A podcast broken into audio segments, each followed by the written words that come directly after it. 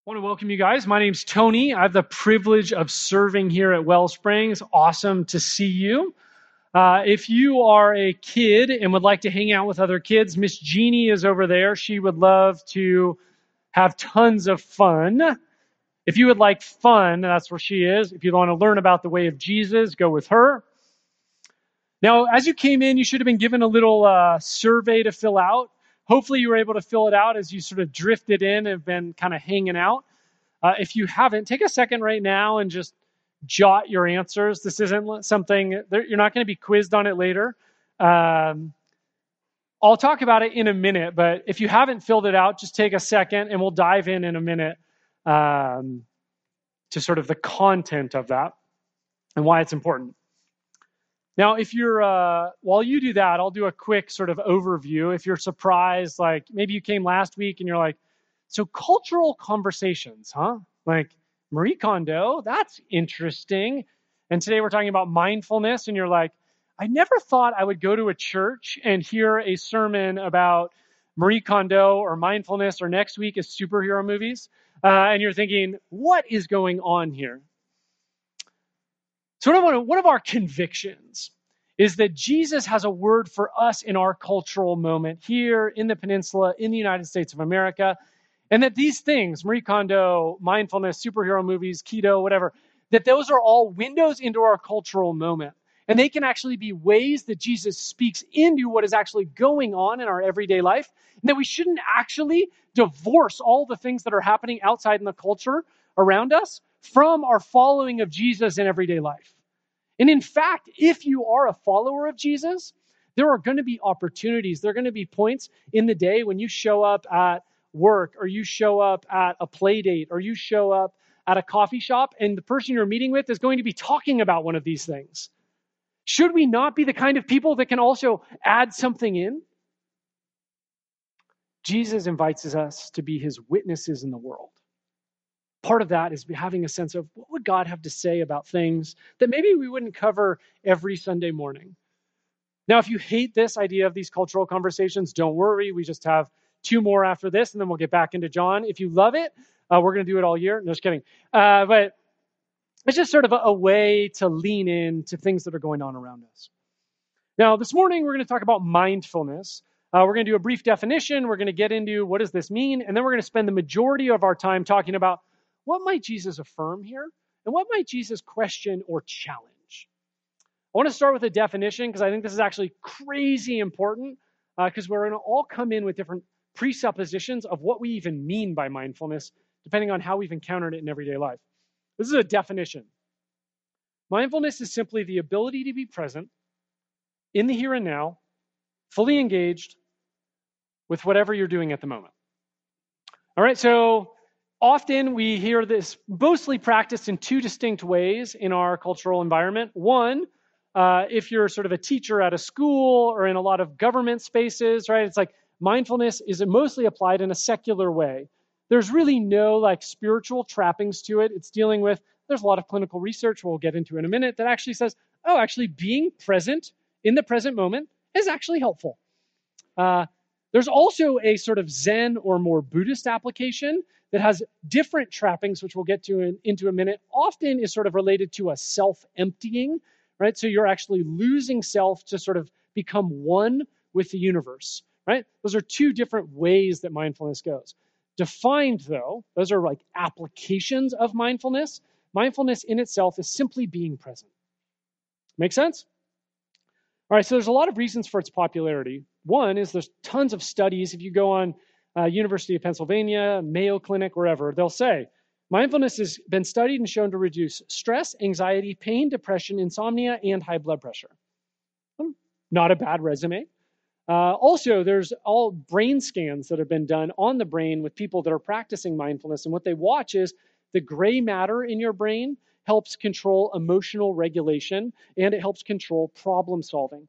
Gray matter in your brain increases with regular practice of being present.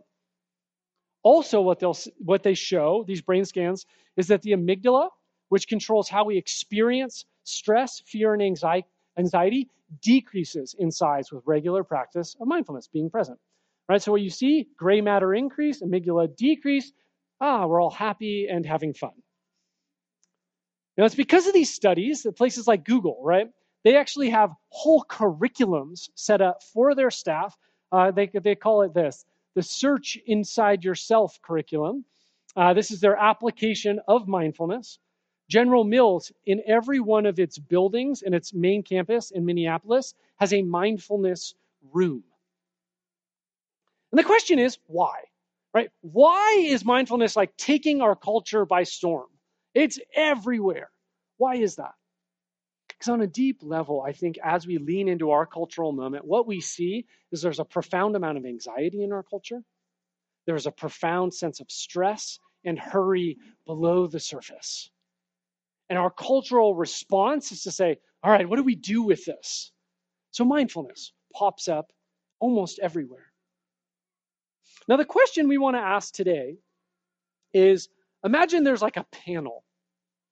You have a secular humanist, you have a Zen Buddhist, you have an anxious mom, maybe you have someone who's uh, struggling with depression.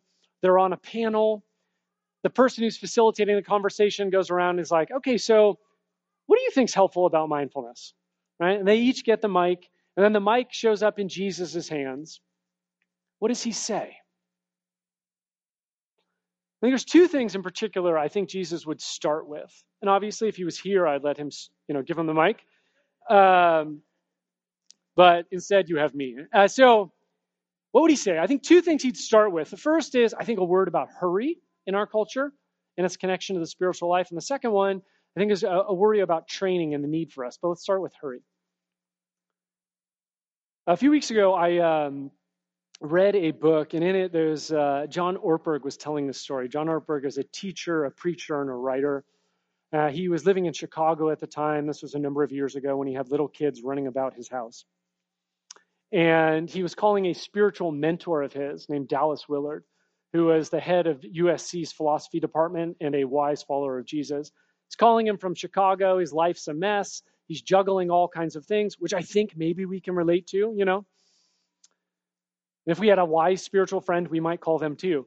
And he gets on the phone with Dallas, and he's like, All right, Dallas, I need help. I want to follow Jesus. I want to live a healthy life. How, what do I do?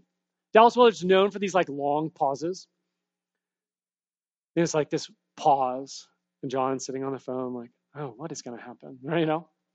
And this is what Dallas says to him.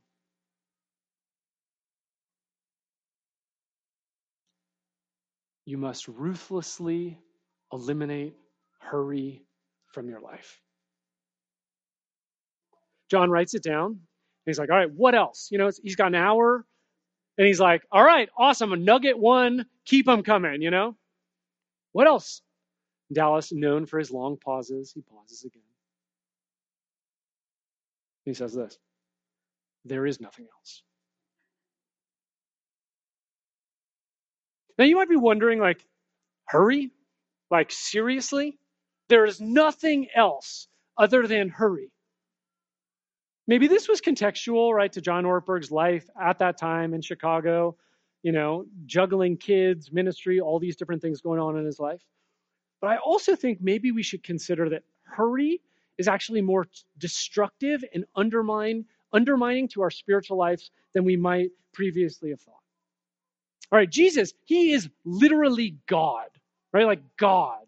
And yet, in the midst of ministry, what does he do? He regularly leaves the hustle and bustle, takes time to be in silence and solitude, to slow down with his Father. In the Hebrew songbook and prayer book, uh, it says this Psalm 46:10, Be still and know that I am God. Paul consistently, he says, hey, we got to be a people of prayer. He even tells people, hey, you should be praying without ceasing. Acts 2 depicts the early church as a community that is devoted to prayer. Right? That's not, hey, they prayed in the morning for 15 minutes. They're praying all the time. But this is the thing about hurry. Hurry takes us out of the present moment. And the thing is, we connect to God now. Right? The future and the past exist in our brains. We imagine them. You know, we either remember them or imagine them. The present is now, and that is when we connect to God. And I think sometimes when we're hurrying and we're rushing about, we actually miss what God is up to. We actually miss the present being of God now. Have you ever wondered why maybe you don't feel like you're experiencing much of Jesus? Have you ever wondered why, when you look back over the course of the last few years, you're like, I wonder why I haven't have, haven't grown? I wonder if we need to think about how hurry is potentially undermining our life with Jesus. Now, put yourself in John Ortberg's shoes, right? Eliminate hurry from your life. Would you even know whether or not, like, what to do at that point? Like, would you even know? Like, how, how hurried am I? Well, thank goodness the University of Pennsylvania gave us those little surveys that are in your laps right now. If you filled it out and you see a lot of threes, fours, and fives in that survey, you're probably a little more affected by hurry than you would like to admit. If you have a ton of ones, awesome, you're rocking it, feel free to leave. Um, but if you see a lot of threes, fours, and fives, the thing is, you are not alone. This has actually become the norm of our culture. There's this book that was written in 2014 called Overwhelmed. And the author, her presupposition at the beginning of the book was, you know what? I think this is just like this hurry thing is just really indicative of like New York City and coastal culture. I'm going to go to North Dakota. She takes a plane, flies to North Dakota, meets with a bunch of people, and she's like, oh my gosh, North Dakota is exactly like New York City. Every place in the United States, people are hurrying and rushing about. When I was in Silicon Valley for a number of years, I worked with a lot of Stanford students. And uh, one of the things that Stanford's fascinating is this thing called duck syndrome. this is the idea. When you go to a lake and you look at a duck, above the surface, that duck looks so peaceful. It's like, oh, I just want to pet it. It's like so cute, you know? but under the surface, the duck is like this. And the idea was that was a Stanford student. You looked at them out on the outside, whoa, they got everything together. Underneath, though, they're panicking, they're anxious, they're struggling. Stanford culture has become American culture. Where we are sort of present this face on face, you know, Facebook, Instagram, wherever in everyday life, like we got it all together, but underneath the surface there is a welling up of anxiety, often connected to hurry. Maybe you relate to this. This is uh, Cruella de Vil. Me trying to excel in my career, maintain a social life, drink enough water, exercise, text everyone back, stay sane, and survive and be happy. Yay! She's chasing, chasing Dalmatians, you know. We're not. We're chasing other things. Which brings us to think the second thing that Jesus would say. He'd say, Yeah, mindfulness, I like this push towards slowing down. I think that's good. I think he would also agree with sort of the general uh, sort of connection with mindfulness with this idea of practice or training. You'll almost never go to someone who's a practitioner of mindfulness and they'll say, yeah, just be mindful. Almost never. There's almost always a correlated practice. Maybe it's meditation, whatever. There's a lot of variance in how it is applied. But I think Jesus, more often would not, while he will have some pushback here, and we'll get to in a minute, I think he more or less would agree with hey, you can't expect to be immediately present without practice. Because I think sometimes in the church, we think, you read the Bible and you think, people are like instantaneously changed. And we think, what's wrong with God? Like, I prayed today. Why am I not more peaceful? Why am I not more peace loving? Why can't I love my enemy? Why am I so mad at this car in front of me going so slow? Dallas Willard again, he has this great quote. He says this Effort is not opposed to earning, training isn't opposed to grace. This idea of, yes, the gospel is of grace. We cannot earn anything, but that doesn't mean we don't try. It doesn't mean we don't have effort. It doesn't mean we don't train. But if we want to be present to God, we're going to need to train our minds and our hearts and our bodies to be present to God. Mark Labberton, I had a privilege of being able to hang out or hear Mark speak uh, earlier this week. Mark Labberton is the president of Fuller. And he talked about that. He says, there are mesmerizing rhythms in our culture, and they mesmerize us. They he said, we need to be the kind of people that are not just swept up into the mesmerizing rhythms of our culture, but if we want to practice the way of Jesus, we actually need to train our minds and our hearts in the way of Jesus. Paul says eh, to Timothy, exercise daily in God. Workouts in the gymnasium are useful, but a disciplined life in God is far more so, making you fit both today and forever. 1 Corinthians 9, he alludes to the Olympic Games. He's like, hey, athletes, they believe in strict training. You guys should too. This is so, not so that we can like rock it at a quiet time, right? But so that all of our life exudes who Jesus is. Right? When we go to work, when we show up here, when we fold laundry, when we interact with our kids, right? 1 Corinthians 10:31. So whether you eat or drink, whatever you do, you do it for the glory of God. So if Jesus was handed the mic, he's on this panel, I think he'd talk about hurry and how it's massively impacting us. I think he'd also talk about, hey, you can't just expect to be transformed. Like, I think these mindfulness guys, they got something here. Like, you got to do something. You actually have to practice, and God will partner with you in the transformation. But I think he would have some pretty serious questions to ask as well. Two questions in particular. The first one is about the goal. What is the point of presence? And the second one is going to be about the means. How do we get there? Let's talk about this first one the goal. All right, so the secular sort of humanist embrace of mindfulness is kind of akin to Google's search inside yourself lounge or curriculum, right? The secular application of mindfulness is something like learn to slow down so you can be true to yourself.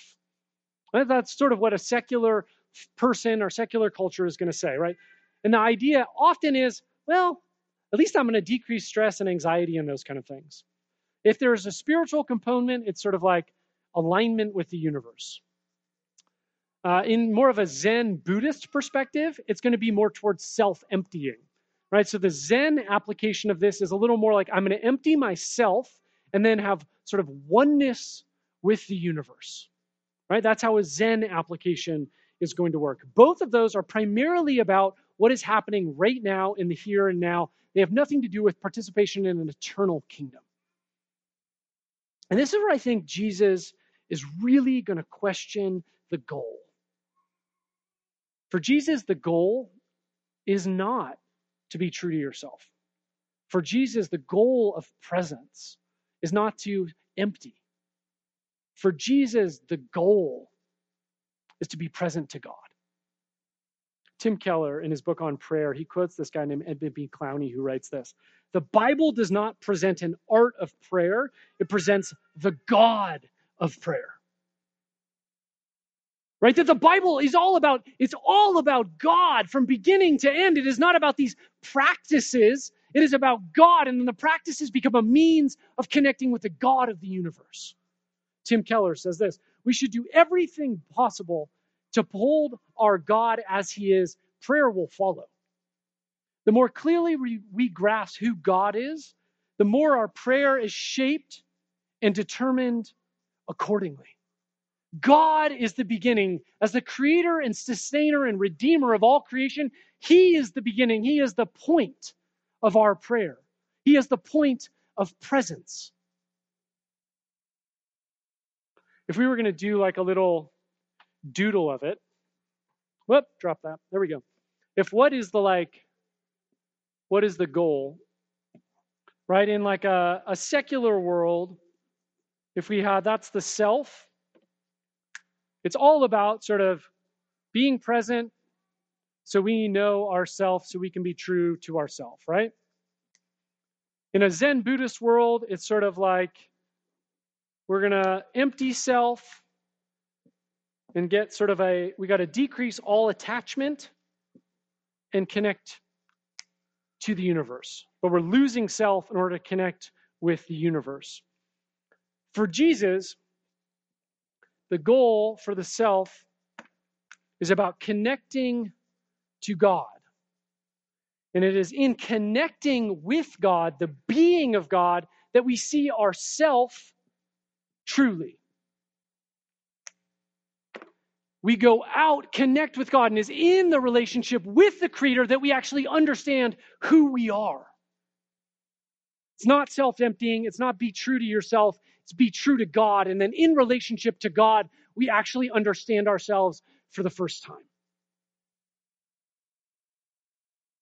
Presence is about connecting to God. And in the context, in the relationship, in the connection with God, we see self.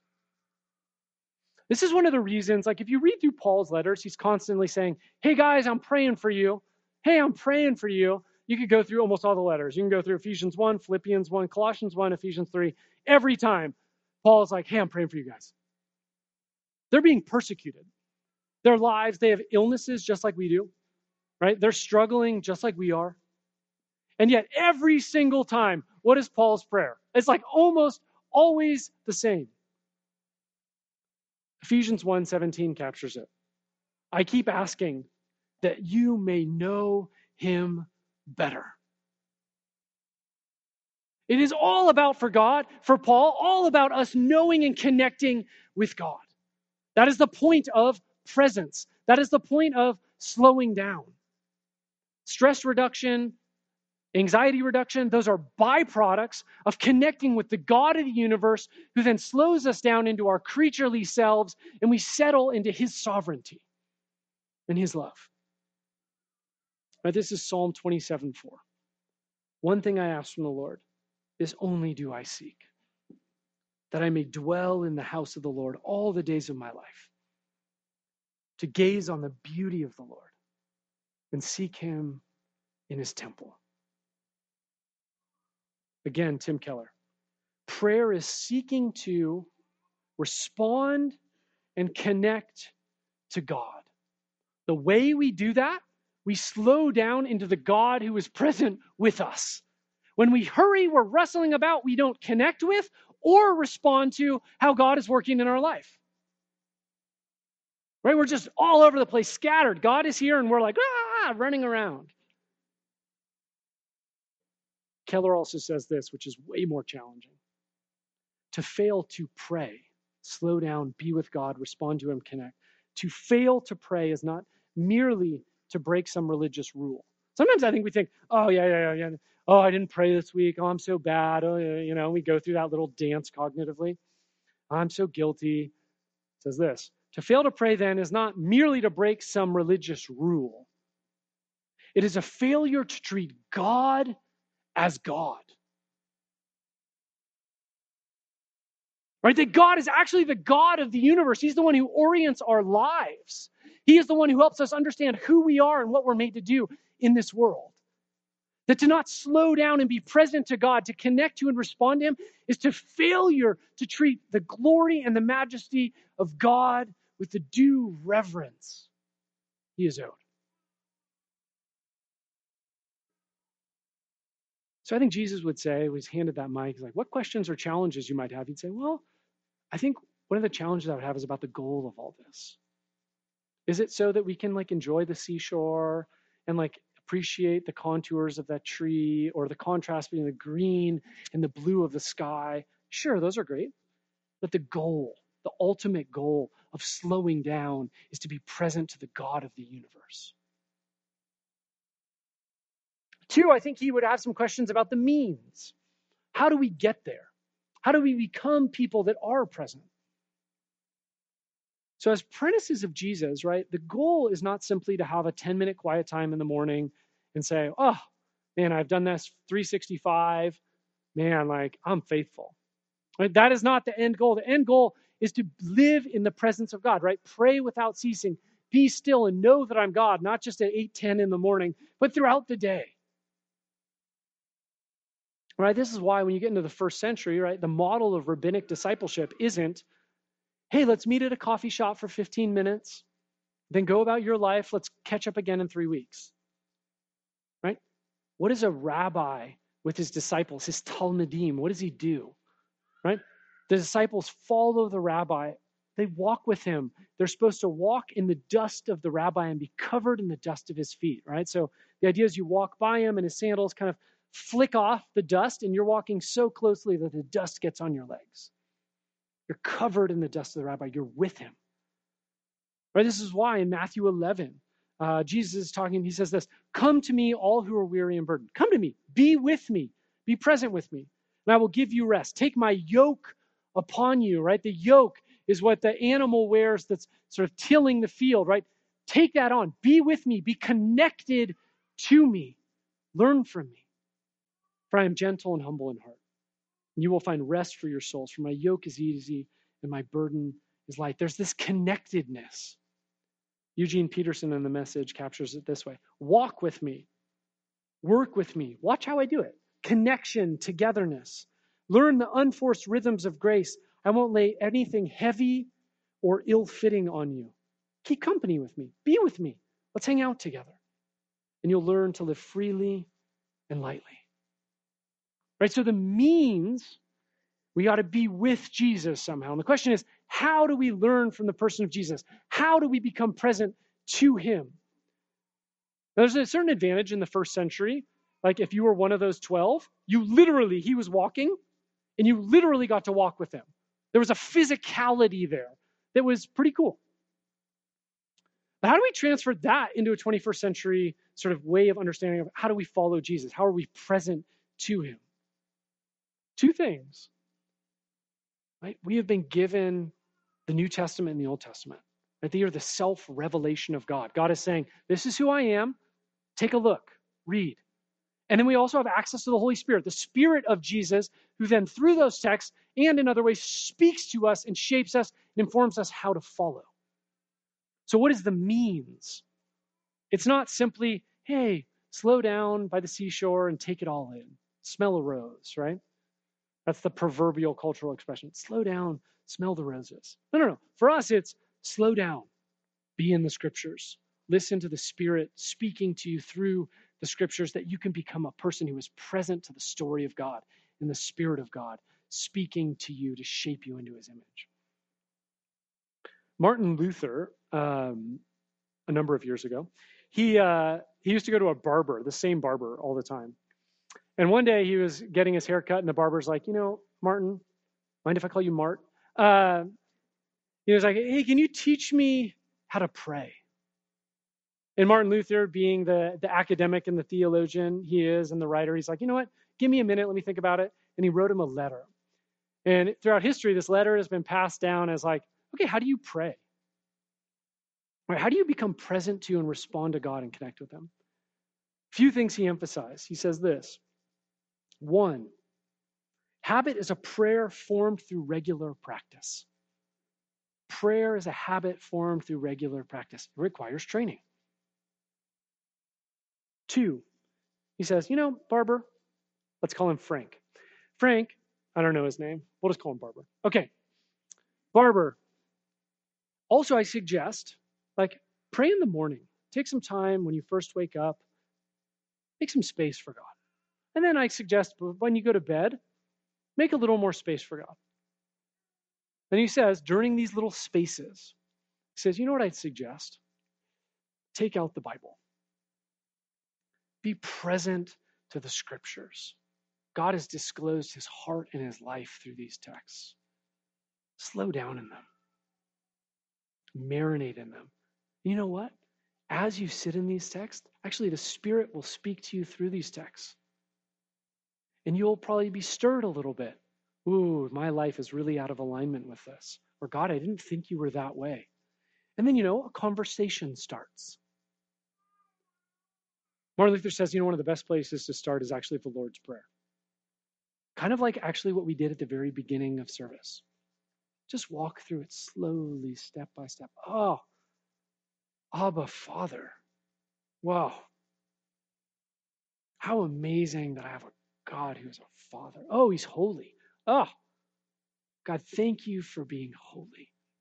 I can trust you because you are good. And just allow the text to shape us. And then as we're in these scriptures, then God reveals his heart to us and he convicts us through the Spirit, right? And then we learn as we then go about everyday life. Oh, okay. Oh, I remember that story of how you showed up, God. And then the character of God follows us throughout the day. The stories of God's people follow us. And then we learn to listen to the Spirit through the text. And then as we go about everyday life, we're like, oh, yeah, that's how God speaks. And so if Jesus was handed the mic in this panel discussion, I think he'd first say, hey, being present is all about God. And two, I think he'd say, you know what? I really think that if you want to be a person who is present, it starts by being present, slowing down into the scriptures. And as you're slowing down in the scriptures, listening to the speaking voice of the Spirit. And when you do that, it'll form you into the kind of person who can be present to God, pray without ceasing throughout the whole day.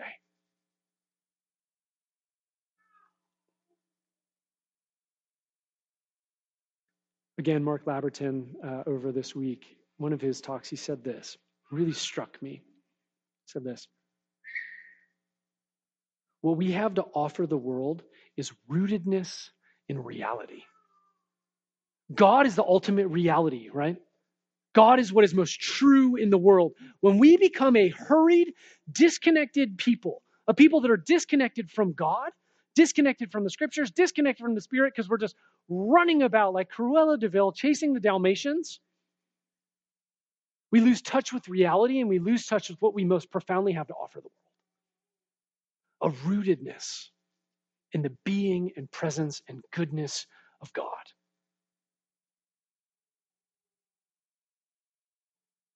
Jesus, yes, wants us to be present. He wants us to be present to Him.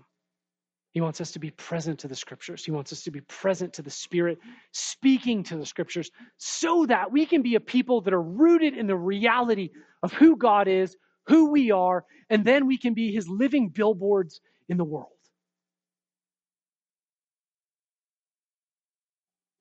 To help us do that as we enter into worship, just going to invite us to celebrate uh, communion together. Communion is one of the practices that Jesus told us to do to remember him. And it reminds us of the character and the heart of God. Right, Jesus, on the night he was betrayed,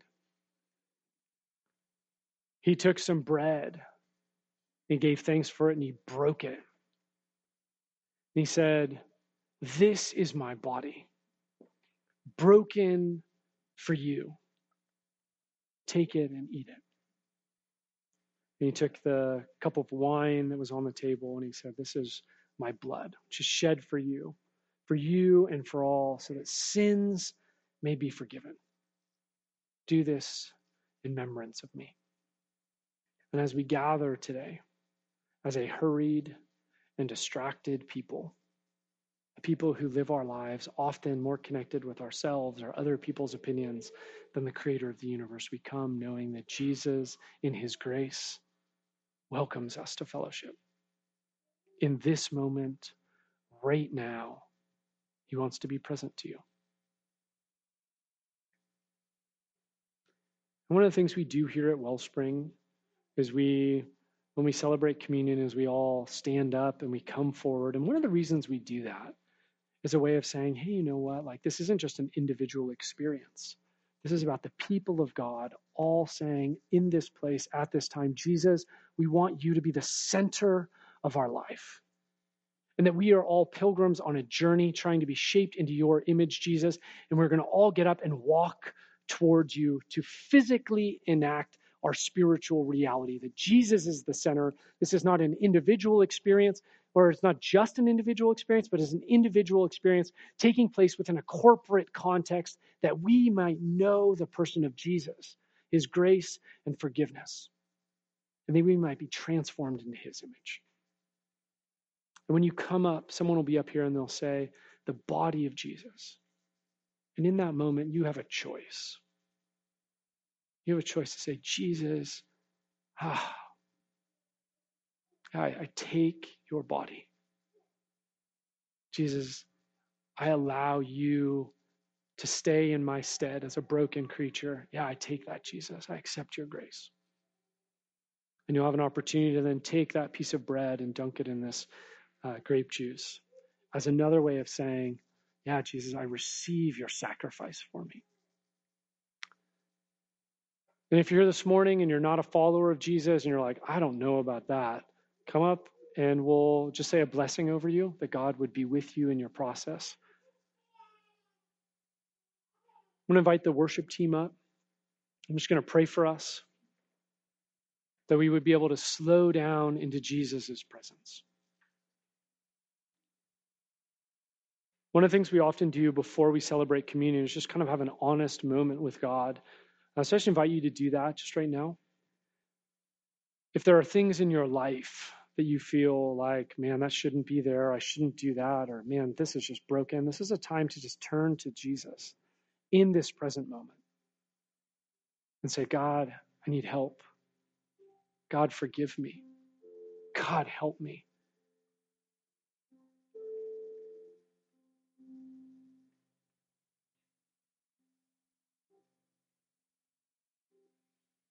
Jesus, we invite you into this place, into this sacred moment. God, we bring all of who we are into your presence. We ask that you would draw near to us. We ask that you would help us, God, as our minds race towards the checklist and all the things to do today. God, you would help us center into your presence right now. Your Holy Spirit is in this place. God, you are here. God, help us to see you. Help us to hear your voice. Help us to sense and discern your presence. God, forgive us all the ways that we put you on the back seat of our agenda.